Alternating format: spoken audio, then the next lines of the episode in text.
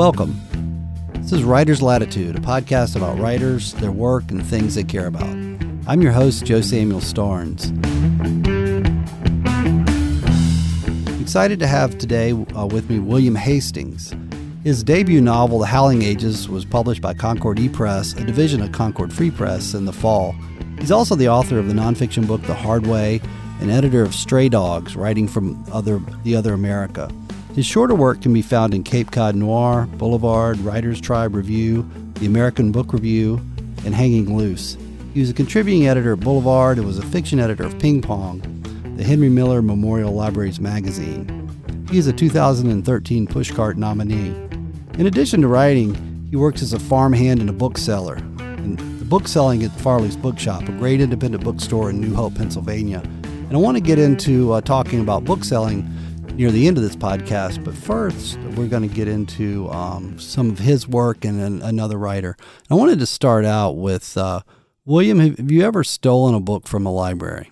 No, I haven't. I uh, there was times in my life where I, I so needed libraries because I couldn't afford to go to a bookstore and buy books that uh, you know I'm I'm haunting these places daily or every couple days. It never even occurred to me to steal books from them because I'm just pulling them out so often. Yeah. Maybe I would have felt guilty too, but yeah. Well, you're I, you're, you're an upstanding citizen, so you did did didn't you once get kicked out of uh, Victor Hugo's house in Paris for trying to sneak in without paying? That's right. I uh, there was a group of schoolgirls that was going in. I had no money, and I wanted to go see the inside, so I tried sneaking in at the back of this line of Catholic schoolgirls, but I was not a Catholic schoolgirl, and so got booted.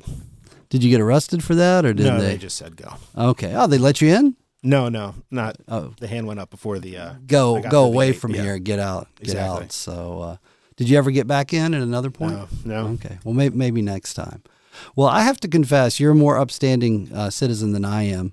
That uh, I did once steal a library book from my high school, and nice. I was 16 years old. It was uh, Cedartown, Georgia, and I spent a lot of time hanging around during the days in school when I could in the library and there's a book of 50 modern American and British poets uh, from 1920 to 1970, edited by Louis Untermeyer. And I fell in love with this book, and it was my first really introduction to T.S. Eliot, um, Wallace Stevens, E. E. Cummings, Ezra Pound, Marianne Moore, some other poets that I really grew to admire, and uh, continue to. So I, when I finished high school, some point before I finished, I walked off with it. Now I didn't feel quite too, too I felt a little bit of guilt but it had only been checked out one time in about 10 years. It wasn't the most popular book on the shelves at Cedartown High School, so I kept it. Now, I did uh, reconcile this about five years ago, so you don't think less of me, that I um, went back and spoke to a class at this school. And I bought, I went and looked at their poetry, and I bought them a couple of Norton anthologies of poetry to make up for it. So I think I spent about maybe 75 100 bucks my my daughter pointed out that uh, the f- fines would have been a lot more than that but they seem to uh, to accept that guilt assuaged yeah but one thing another poet that i learned about through this book that who has stayed with me um, is jim harrison yeah and I remember being 16 or 17, and this poem, uh, Drinking Song, re- really appealed to me. So it's pretty short, and I'm going to read it here quickly. And I want to talk to you about Harrison because I know you wrote a review. But uh, Drinking Song is the name of the poem. I want to die in the saddle, an enemy of civilization.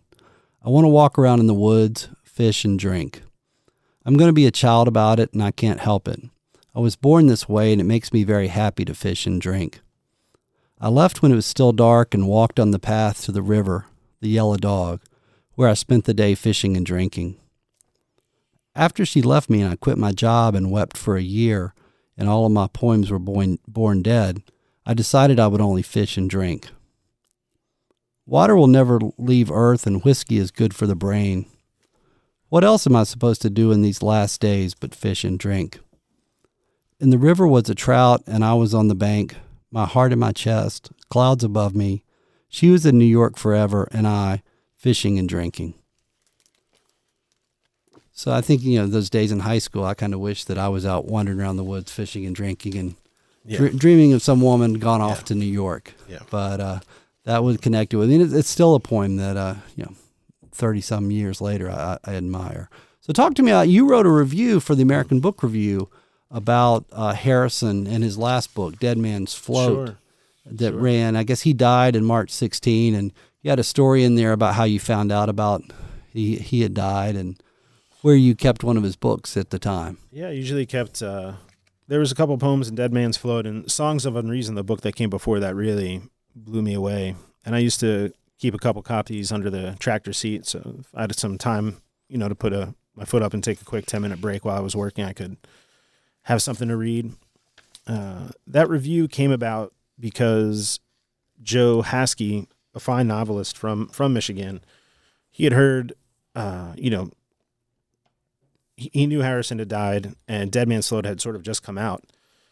And the American Book Review is a wonderful. It's a it's an amazing magazine, but it it has the tendency to be stuffy at times. And Joe knew that you can't review a Jim Harrison collection of poetry, particularly with him dying in some sort of dry academic manner. And so he called me and asked if I would do it, and I said, "Perfect." You know, uh, there were some things to say, so I tried to tackle as much as I could about my feelings about his, his work in that that book. But it, it's a special one. There's there's a particular.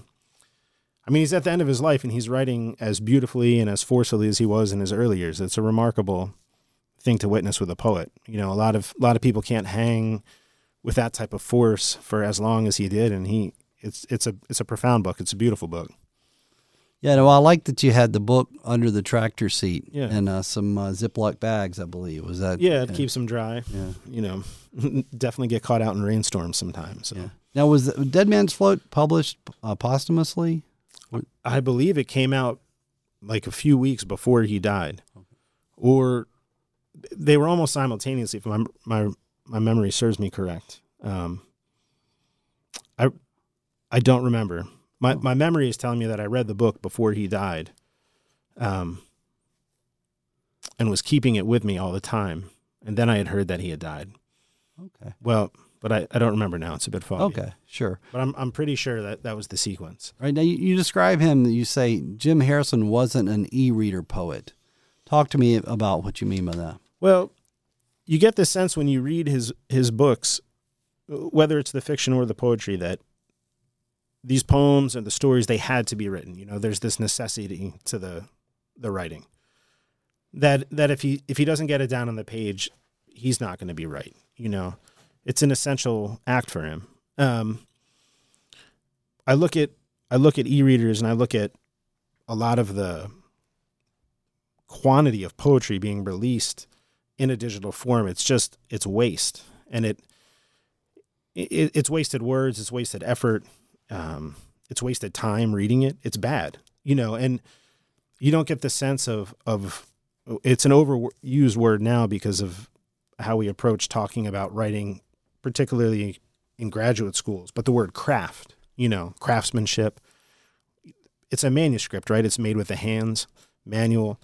So when I when I read Harrison's poems, I get this sense that there's that force and this necessity to make with his hands this work uh, that's just incompatible with the ease of disposing, you know, information that you get on e-readers and computers and so forth. Yeah. You know, Well, I like the review too that you finished that here's to poets that write outside. That I mean, he was definitely a writer of the land and a man who, you know, as I wrote about, uh, fished and drank and Absolutely. didn't spend all his time. Uh, I think as you say in here, you know, writing poems in between teaching classes. That's right. Well, I mean, that's you know, I was trying to play on the word outside. He he is outside physically in a lot of his his work, but he also stood outside. You know, I mean, he was successful writing for Warner Brothers. There was Legends of the Fall, of course, and Wolf. Um, but he was an outsider artist. He was not a mainstream writer. You know, and he he wrote what he wanted to write without concern for the market. It's uh, I it's think he- important. I think he's one of the very few, and maybe the most successful at being a great poet and a great fiction writer, Oh, yeah. and not just you know a f like you know I think of James Dickey. I mean, Deliverance is an amazing novel, and he, he was wrote a, Mm-hmm. a lot of great poetry, but I don't know if his fiction holds up to you know. I mean, Harrison wrote um, you know eleven novels, seven volumes of novellas yeah. and then 13 collections of poetry. And he was really good on both sides of yeah. the and I can't think of anybody else who is that good. And I mean, I can think of writers that I would put up there with him as fiction writers or as poets, but on both sides, I, I don't, uh, I don't know. It's interesting. what you see is people devoting themselves. It's so hard to do one well. So you, you decide early. I think th- this is this is the sound I'm hearing in my head. It's prose, you know, or or it's poetry, and then you turn your life over to that. But I think with him, it it was writing. You know, he he fell in love with writing, um, and the the sides of him and this this just voluminous personality and and psyche and mindset you know, it, it needed more turf than than prose could could allow him or poetry could allow him. You know, he he was always going back and forth between the forms. The books came out, you know, one after the other, alternating. It's pretty amazing. Yeah, and he didn't teach that. He taught a little bit, but got turned off Very by on, yeah. uh, teaching, Yeah. and uh, you know made his made his uh, living as a writer, and that's all, all he did. It's interesting in the uh, shape of the journey, um, the select selected poems that came out, or I guess the collection maybe 15 years ago.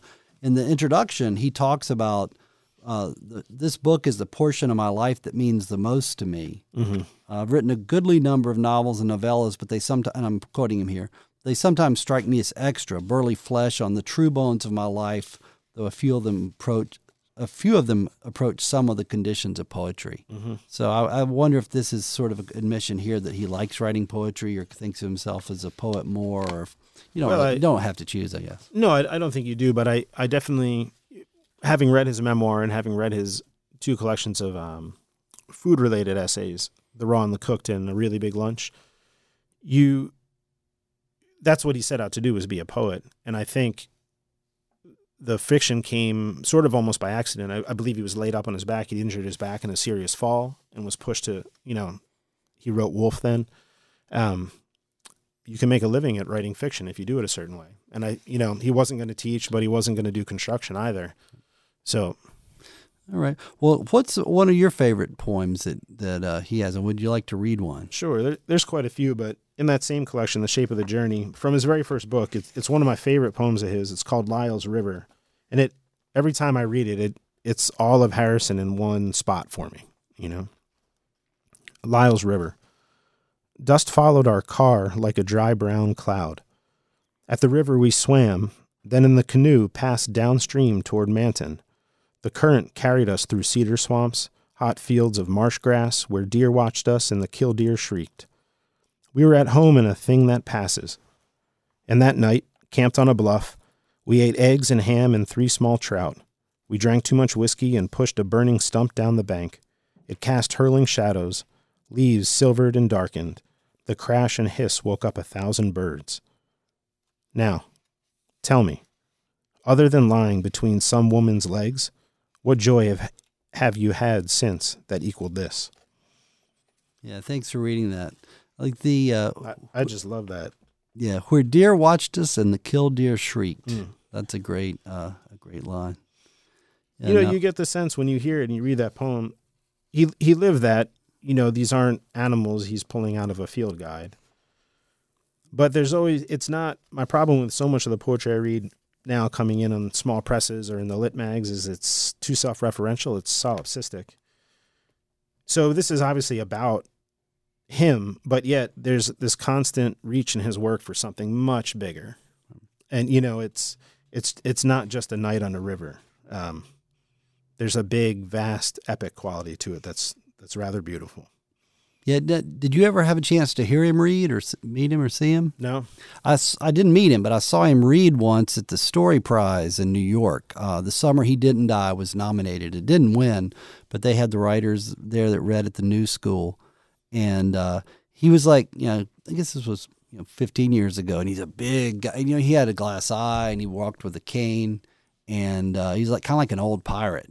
And uh, he was really charming. As he read, though, he seemed to get tired of you know the act of. He seemed to Sure. almost think standing up and reading your work to people is sort of an artificial, phony act. And he just stopped and he said, oh, and it just goes on from there, blah, blah, blah. And he sat down. And this is at the Story Prize in a theater Perfect. of, you know, like a thousand people. perfect. And uh, it, it was very funny. It was very funny. Well, you mentioned the food writing. Um, didn't he? I think I read in one of the obituaries that at one point he ate 144 oysters something in like one that. He- sitting. He, writes about it in. Uh, it's in. It's not a really big lunch. It's in the other one, the raw and the cooked. okay.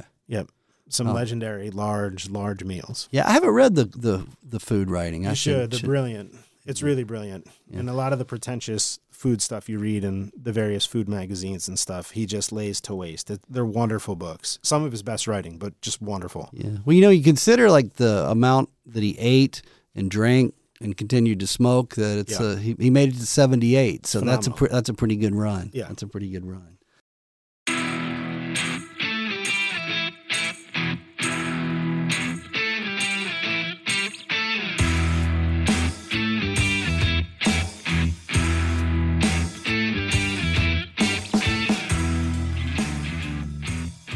I want to get into your novel, The Howling Ages. Uh, we're here with William Hastings, and Howling Ages uh, came out in October. And it's a story of Thomas, an American teacher and a young father who leaves his wife and child to go to Kuwait. He doesn't leave them, uh, leave them, but he he goes to Kuwait to teach and stays with them to make money he can't earn at home to support the family. He's a character who's like full of yearning and desire, and develops a complicated and dangerous relationship with a woman who's also an immigrant in Kuwait who's forced to turn to prostitution to earn a living. Uh, their story intertwines with a high-ranking Kuwaiti police officer. Um, I hope I got the that's a you know summarizing a novel is never an easy thing to do. So I hope that uh, does it justice Sure. because there's a lot going on in this book. But tell us about these characters of Thomas and uh, Lynn is the woman's name, and Nasser, who's a police officer. And tell us about these characters and how this setting connects with your own experience, and uh, you know, also I mean, sort of how the issue of the need to make more money pushes this protagonist, Thomas. Sure. Uh, between 2008 and 2009, I lived in Kuwait. I lived in the neighborhood that the novel is set in. And at some point, I don't I don't remember when, but we were in my friend and I, a Jordanian friend I taught with. We were in a shisha cafe. A shisha cafe is there's different sort of gradations of these. There's there's sort of high class ones where you'll see them in malls, shopping malls, or the, the really nice restaurants. You can go and you call for a pipe of tobacco and you can sit there. You know, it's like being in a a bistro or something in Paris, except there's no alcohol. You know, and it all classes of of people in Kuwait will go to these things. But the neighborhood cafes are called sha'abi, and that means loosely translated of of the common people. And the neighborhood that I lived in, Hawali, was is a, a working class neighborhood. It is all immigrant labor. It was a Palestinian neighborhood. 400,000 Palestinians lived in it until the Gulf War. When the Gulf War kicked off, the PLO backed Saddam's invasion of Kuwait. And in retaliation for that, once Kuwait was liberated, the Palestinians were flushed out, either forcibly, they were executed, or they fled. Uh, and th- there were some remnant pockets of Palestinians still in Hawali, but by and large, they were gone. And that vacuum was filled by Egyptians, Syrians, Jordanians, Afghanis, Iraqis, Nepalese, Pakistanis, Bangladeshis, Sri Lankans. I mean, it was this incredible neighborhood. Most of the people I worked with in the, the American and British expat community did not like being in Hawali. It was there's not there's no English being spoken. The restaurants don't have menus. You know, it's it's a neighborhood place. Um, but I loved it, and I didn't travel on a one way ticket eight thousand miles to go eat at Johnny Rockets every Friday, and then go to one of these other teachers' homes and watch some bootleg American movie, which is by and large the social life that the teachers I worked with led. So I spent my nights in these shisha cafes, and I'm hanging out in this one behind our apartment, and I remember looking around and thinking we're all in the same boat. You know, I had come all this way to make money that I could not have made in the United States. And though my situation was obviously very, very different than like my friend Usman, who was the the waiter at the shisha cafe I went to every day, he lived in a corrugated tin shack above the cafe. And if he made twenty dollars a month, it was a big deal. But but you got this sense being in the neighborhood that none of these people were from there, and we had all come to Kuwait to to make this money that we couldn't make at home. And on the backside of the shisha cafe was an illegal calling center. So instead of using calling cards, people would set up these rooms with a dock of phones in the wall. And you can go and you could pay a flat fee and call Jordan or call Palestine or wherever your family was and, and talk to your family. And the place was just constantly busy. And it's heartbreaking to see it. You know, I, I didn't have a kid at the time, I wasn't married, but it was just heartbreaking to think about all these people who were separated from their families, sending money back so their kids could do whatever reminded me of Brazilians I'd worked with on the Cape who were doing the same to send money back to their kids in Brazil and so forth. And so the novel sort of really grew out of that feeling, you know, um, that there's this whole and it's everywhere really. This is just one neighborhood but this is this is all over the united states. It's all over the world. People leaving to have to go to pursue things that they can't create for themselves because the way we set up our, our economic system. And it was it was just heartbreaking to watch and be a part of. And so the the novel grew out of that feeling. Um, lynn in the book is a very specific human being. You know she is that she's a character in a novel. But she's a lot of women i got to know um, in that neighborhood women whom had come to work as maids in the kuwaiti homes and found the situation so intoler- intolerable they fled or their time in the whatever home was up and they couldn't leave the country. They didn't have enough money. And so they turned to prostitution or being a maid or whatever. A lot of maids supplement their income income through prostitution. It's just they're not making a lot of money, you know. So on the one hand, each of those three characters that the book centers around, Nasser being the policeman, they're they're very specific to the book, as as any novel is you know, but at the same time, you're trying to get onto paper these things that you saw and felt and were a part of. And so they're also they're they're also mixtures of, of people I knew and, and so forth. Yeah, and the title of this novel comes from uh, Jack London's uh, "Call right. of the Wild," right. which is a novel that has meant meant a lot to me for a long time. And uh, tell me about that. Maybe if you don't mind uh, reading your epigraph. Oh, sure. That um, that you have from the Call of the Wild, and then talk a little bit about how the title, "The Howling Ages," you know, applies to this book. Sure. This is from Jack London's The Call of the Wild. When he moaned and sobbed, it was with the pain of living that was of old the pain of his wild fathers, and the fear and mystery of the cold and dark that was to them fear and mystery. And that he should be stirred by it marked the completeness with which he harked back through the ages of fire and roof to the raw beginnings of life in the howling ages. I don't I, I don't want to talk about it too much because I think some of the magic of a short book is a good setup with a, a quote like that and then letting the book unfold itself so that when the reader gets to the last sentence they can see the link between that last sentence and that that epigraph but i will say I as much as as much as what a what I wrote is current, you know, this is happening now. It it's also not anything really new. And so what I like about that Jack London quote is, you know, there's a moment of revelation in the quote when the realization comes that all of this has happened before and now I'm being launched forward into this raw new beginning because I carry that that weight forward with me. The Howling Ages. Yeah, well, and there's a sense of real sense of desperation and Call of the Wild. You know, That's they're, right. They're the dogs running through right. the Alaska, pulling the sleds, and then and there's a real sense of desperation in both of, uh, especially Thomas and Lynn, the characters in your novel. There's this yearning and desire, but you know they're not really going to get what they want uh, even though they've left their you know families behind to go to to earn money and try to send money back home.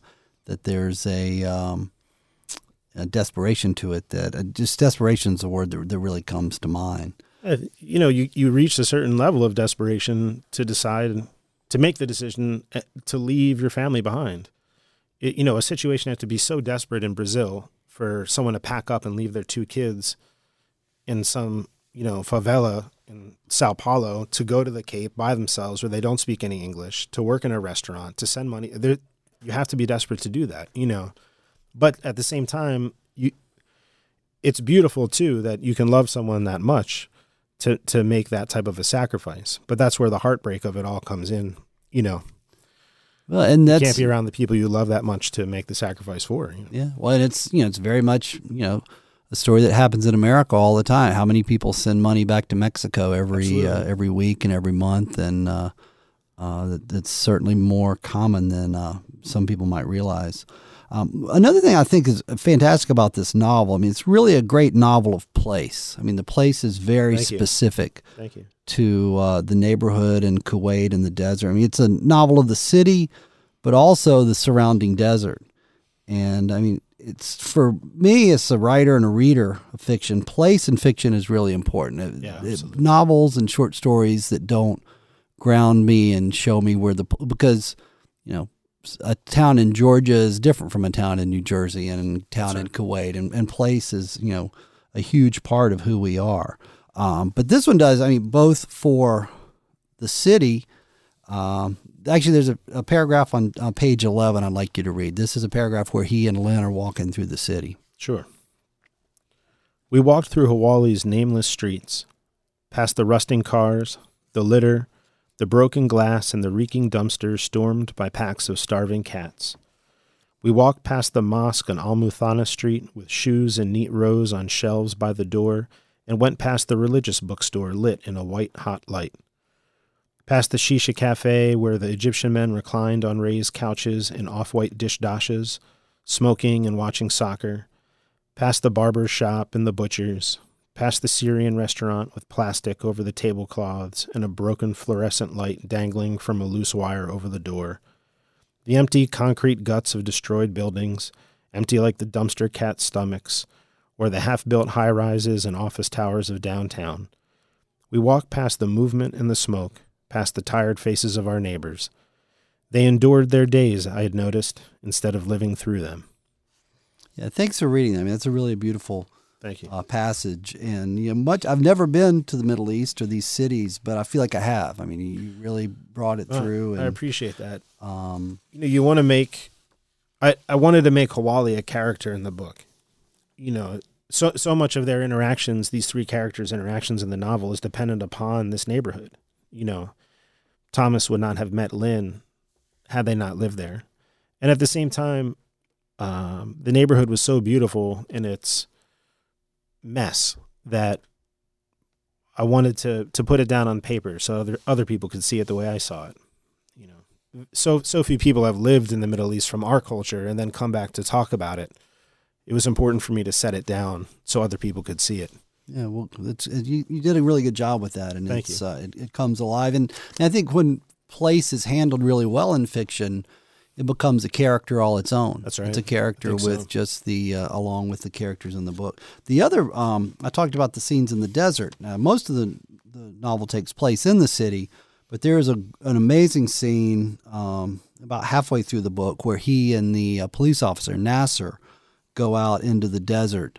And uh, I want you to read, uh, starting on the bottom of page 52 from uh, the Howl- we're reading from the Howling Ages here. Read that, Sure. that paragraph.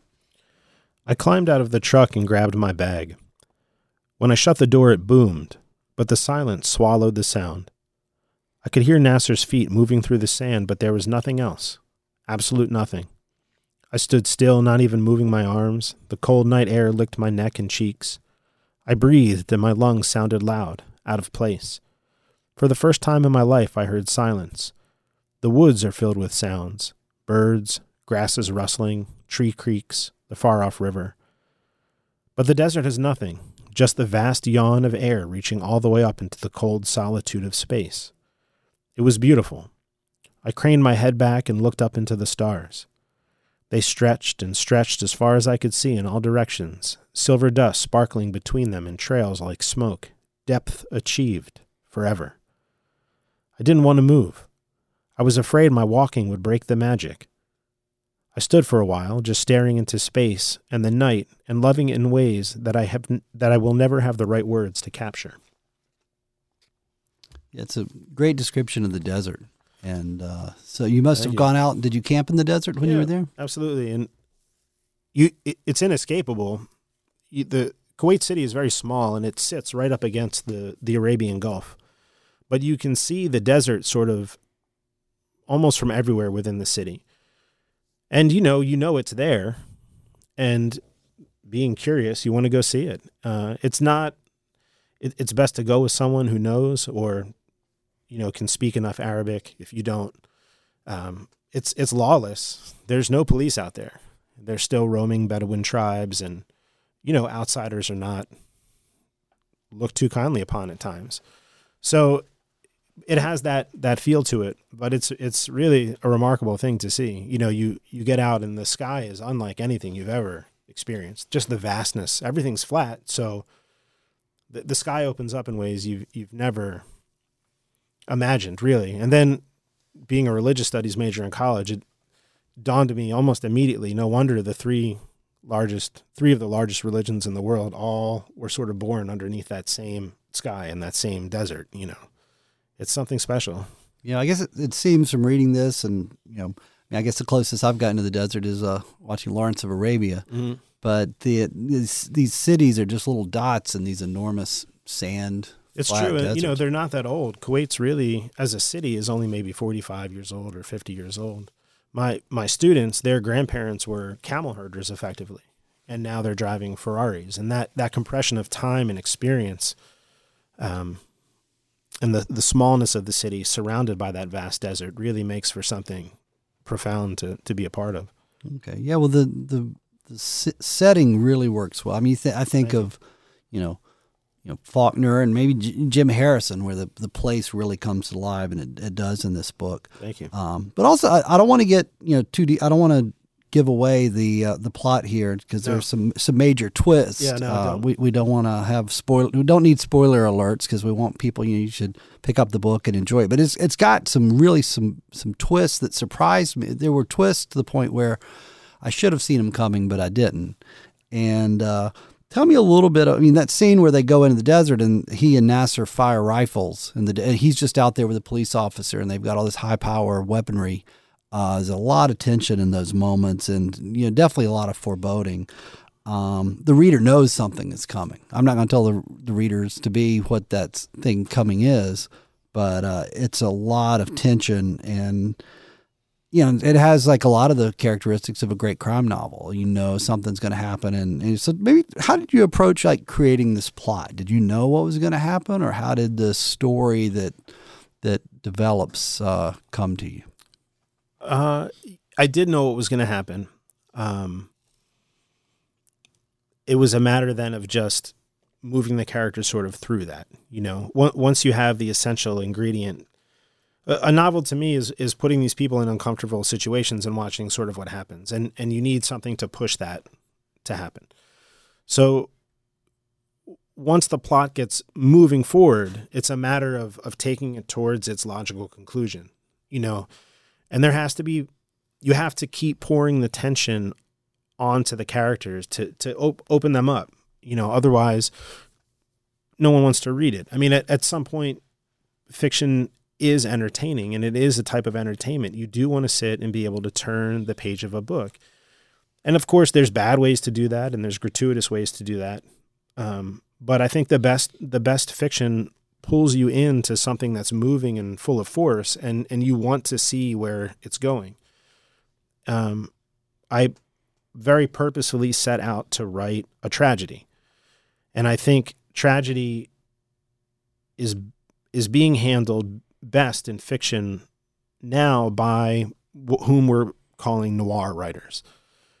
Noir seems to be to be the closest thing we have toward a classic greek tragedy and and I was interested in writing a classic Greek tragedy, and I think because of that, sort of those darker noir crime fiction aspects come out in the work. You know, um, without again giving too much away about the plot, there's things that happen in the plot that are crimes. You know, and and so it, it, it does have that feel to it, and and certainly those novels, you know, the great crime fiction novels or noir novels are an influence, uh, and that stuff's going to filter out in the work. But you know, if you set out to write a tragedy and, and you want to put your characters in uncomfortable situations, and you have to create these things in the in the work that allows them to do that. You know.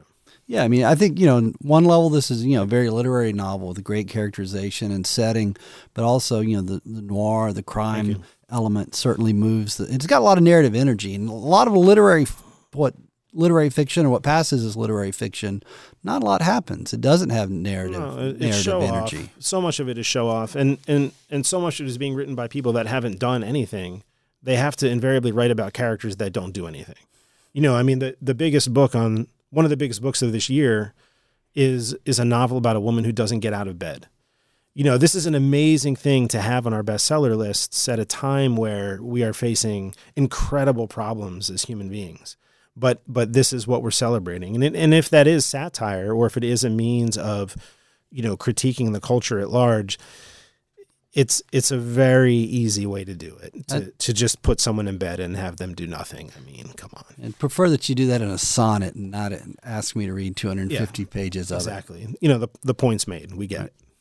So you've got an interesting publish. I think the last question I'll ask about the Ho- Howling Ages before we move on to talk about some of your nonfiction. An interesting publisher, uh, they're Concord wonderful. Free Press. Wonderful, yeah. But they uh, have the Concord ePress. So now Concord Free Press, they give books away. This That's is tell, tell us a little bit about the publisher and where people can find the book. Sure. The the Concord Free Press was started by Stona Fitch and his wife Ann Fitch. And they their mission is to put free books out in the world to raise money for charities. So what they do is two to three times a year they publish books in in limited editions, 3 to 5,000 copies. And they are distributed to a network of independent bookshops who give them away to customers for free.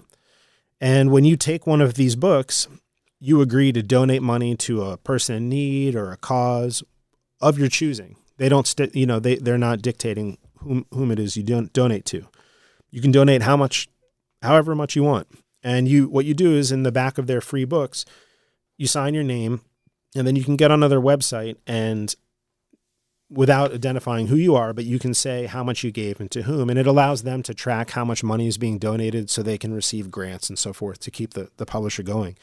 But through this model, they've been able to raise a substantial amount of money for uh, for people in need. So to keep the the free press going, they they started this secondary wing called the Concord E Press that releases both print books like mine, The Howling Ages, or other novels um, in in both print and ebook forms, and those are for sale. And a portion of my sales go to supporting the printing of of the free books. It's it's something publishing as a model, being a bookseller is it publishing's in a weird state. And when I got to know Stona and I got to work with the press and see see them in action, this is the type of thing that we need. We need we need people shaking up the room a little bit. I'm tired of people talking about getting BMWs and retirement plans off of authors' work. You know, this is a way. but It felt good to to get in a little bit of a, you know, revolutionary uh, publishing publishing model. Get money into to some needy people's hands, and and to have my book in a press that was able to that loved it. You know, it was uh, it's a special place to be. Yeah, well, Concord Free Press is definitely worth looking up. Now, I believe if uh, you work at um, Farley's Bookshop in That's New right. Hope, Yep. if people call or order from there, they can get a signed copy. That's right. right. Yeah. Okay. You can call Farley's. It's 215-862-2452. I'm happy to sign books. We ship. Um, but you can call your local bookshop. They can order the books direct from the Concord Free Press, and you should encourage them to stock their free books too, because again, it's it's getting money to the needy.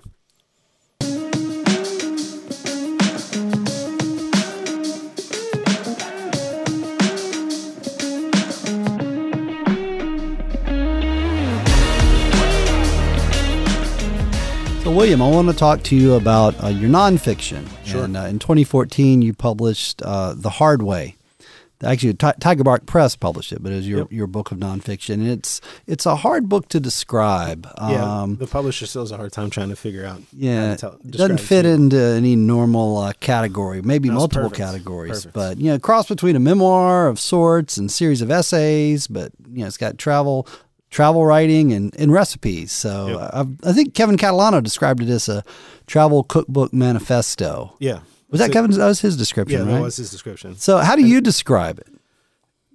Manifesto is a good one. It oops. The uh the publisher said, "You know it I don't know how to label this for the ISBN number because they when you when you get an ISBN they want to know a genre." He said it's it's philosophy, travel writing, food and something else.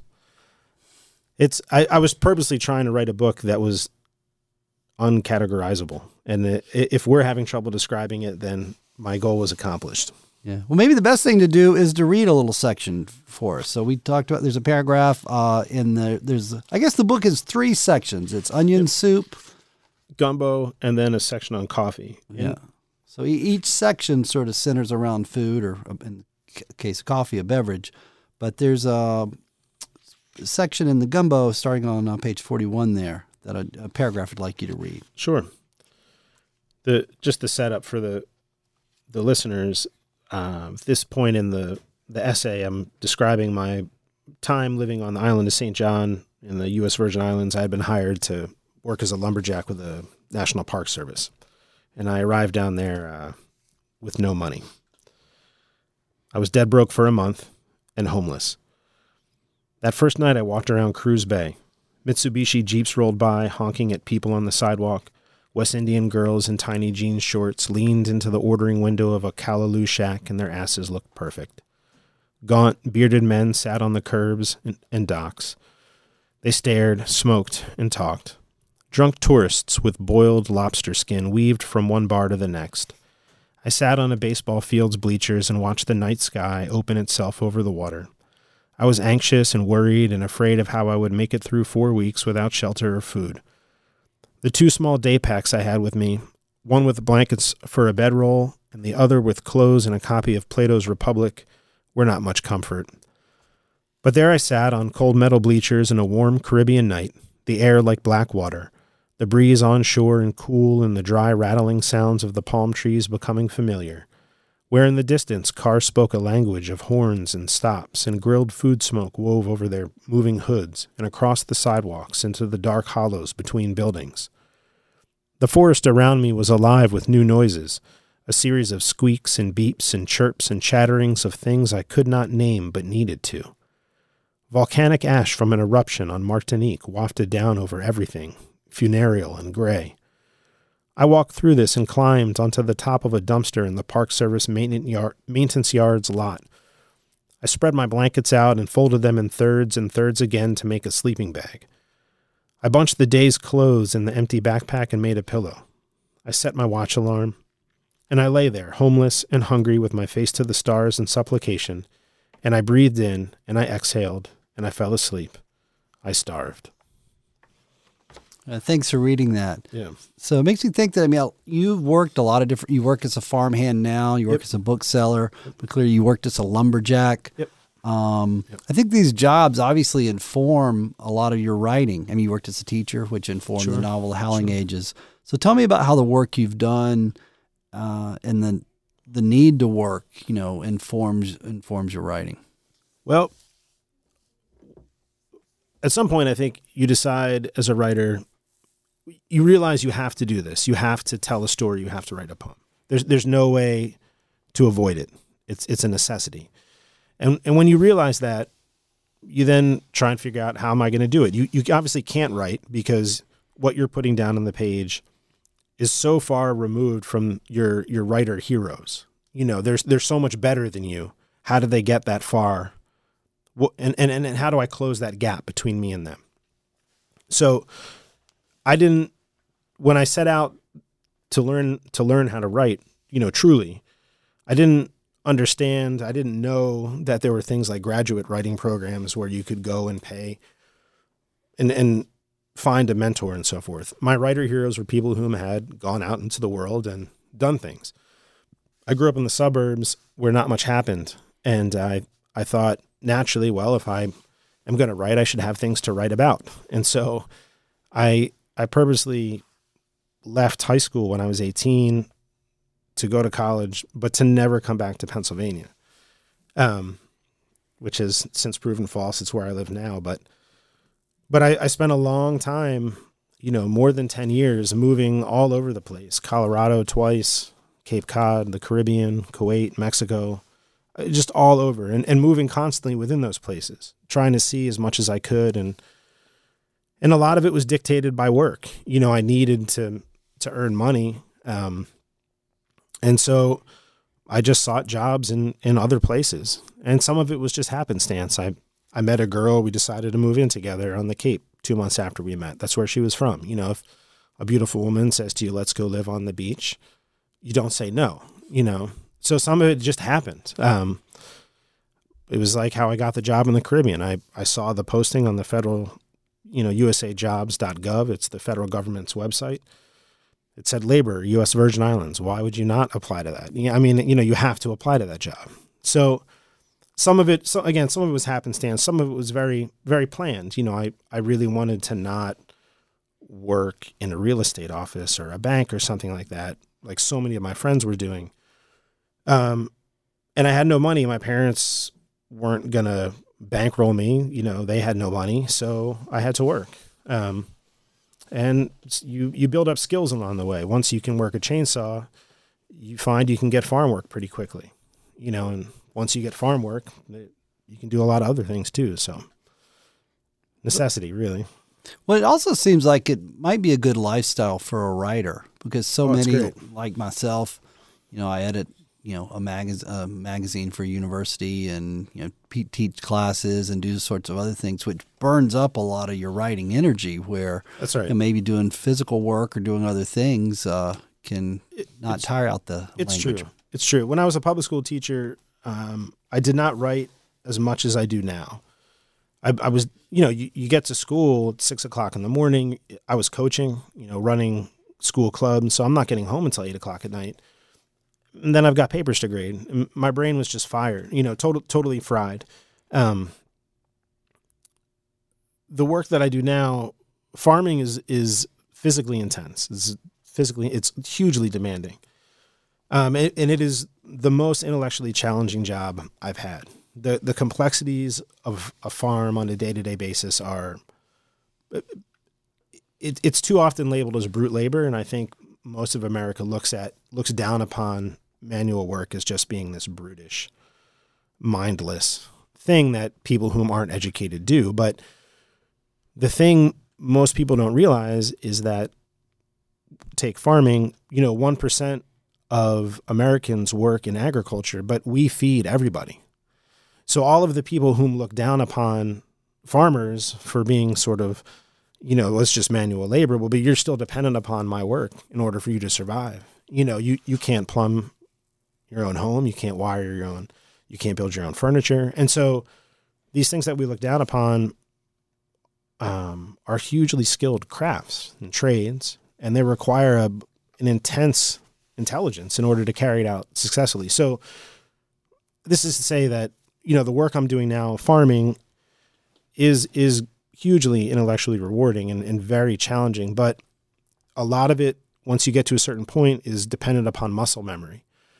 So there's certain things like if I'm picking strawberries or if I'm out cutting a tree, I'm not necessarily thinking or using my brain in the same way you are teaching and I it's a lot of muscle memory, and so I can I can drift, and I can spend a day or an afternoon sometimes in my own head daydreaming, while getting other things done, and it's it's hugely beneficial. Plus, I work alone, so I, I have no one else to talk to. You know, it's just me. Well, you've inspired me. I think in my next life, I'm going to try to be a farmer or something, some, Well, something I else. I hope you enjoy poverty. Um, so you know, you also edited the anthology "Stray Dogs: Writing from the Other America," Sure. and uh, that had like a really interesting mix of, of writers in that. and in and that so book. many I wasn't even able to get. I was under a huge time crunch to get that book in. Um, so there, yeah, there's there, there's a wonderful selection of writers in there, but there's like 50 writers I couldn't get, and I didn't have the time to get them.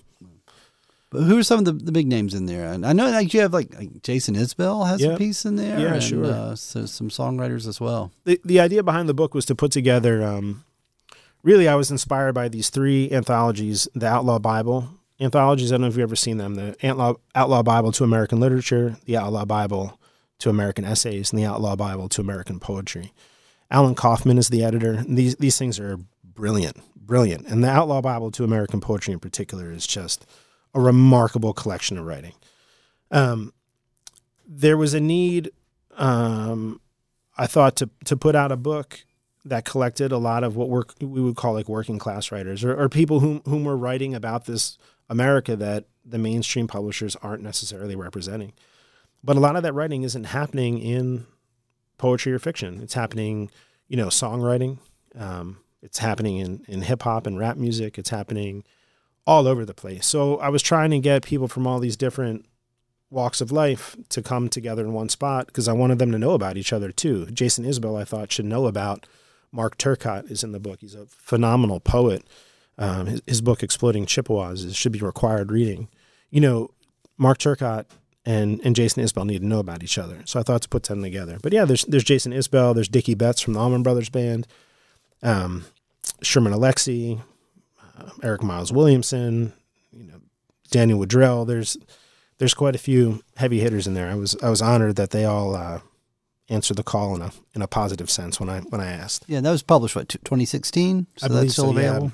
Available. 2016, 2015. Yeah, it's still in print, and there's there's actually a companion book to it that was put out by a brilliant brilliant young literary critic named Daniel Mendoza. It's also called Stray Dogs, but it's it's a collection of essays with a, a collection of interviews with some of the writers that are in the anthology I put together and some other ones that he found. Uh, they're they're sort of craft life essays, uh, all all sort of focused on the working class aspect of America. Um, and, and both are by the same publisher, Down and Out Books in Florida. Okay, that's Stray Dogs, writing from the other America. So I mean, obviously, cl- class is a big issue in that book, and I think Yep. it's an issue. In I mean, class clearly in the Howling Ages is an issue. So talk a little bit. And I, I know one of the book reviews you wrote for the American Book Review, you talk about we publishers don't publish a lot of thing about the pressure on people's wallets and the, they don't want the to. class. This is the big this is the big bugaboo and you know, no one wants to talk about this in America. It's very easy to talk about race and identity issues and so forth. And it's easy because the dialogue in American culture has has built itself to a point where by pitching battles between different races or different conceptions of identity, we don't talk about class. And so you know that's a very easy way for the ruling the ruling elite to prevent the working class f- from organizing you know. Again if if 1% of america feeds everybody else it would seem then that farmers are the most powerful people in this country and not the politicians and yet we're some of the poorest people in the country. That seems to be crazy to me. If if farmers organized and decided to stop growing food for the politicians you know, you begin upending these power structures. I, I don't think class, if people were to start publishing books that were more openly representative of how people are living today, you know, you'd upend the entire conception of how American capitalism is being practiced. You know, and, and they don't want to do that. There's a lot of people making a lot of money off people's books. You know, uh, that Sarah Smarsh's book Heartland came out this year. That and it was nominated for a National Book Award. It's her, it's her memoir of growing up absolutely dirt poor in Kansas to a farming family. It's the book is amazing. Um, that it was published in a major press and garnered as much attention as it has is is mind-boggling to me because she is openly talking about things no one wants to talk about in public. You know, class class is the big issue and I think when we address it, when you begin putting it into literature, people can be, begin seeing sort of how these structures have been imposed upon them and how they're more in control than they think they are. You've worked at Farley's Bookshop for 10 years now Yep. and um, have been a bookseller. So you've seen a lot of books come and go. You know, What, That's what have right. you learned about you know literature there and publishing and and uh, tell us about selling books and what you've learned from it. Well, but you know, I'll, I'll tell you what I told some graduate students I spoke to uh, in January. That you you see trends, these just things explode and then and then they die and you never hear these books again. They have like a two week shelf life. But I but I think a lot about Moby Dick. See, when Moby Dick was published, it was a commercial flop. It bombed, and it bombed so badly that that Melville's family thought he was crazy. And his wife's family tried divorcing him from her. You know, this is at a time where divorce did not happen. Um, he ended up penniless, working as like a postal inspector in New York City. His books were forgotten. But what happens, you know, in the 20s, late 20s, people begin writing about Moby Dick again, particularly professors. And they had realized what this book was. And, you know, we all know Moby Dick. And, you know, the question becomes, well, well who originally published Moby Dick? I mean, I have no idea. I don't, but I don't know if you do. I don't. I know. don't. We don't know. But what matters is that we know what Moby Dick is. So how does that happen? How does Melville Melville die, you know, before the end of the the 19th century?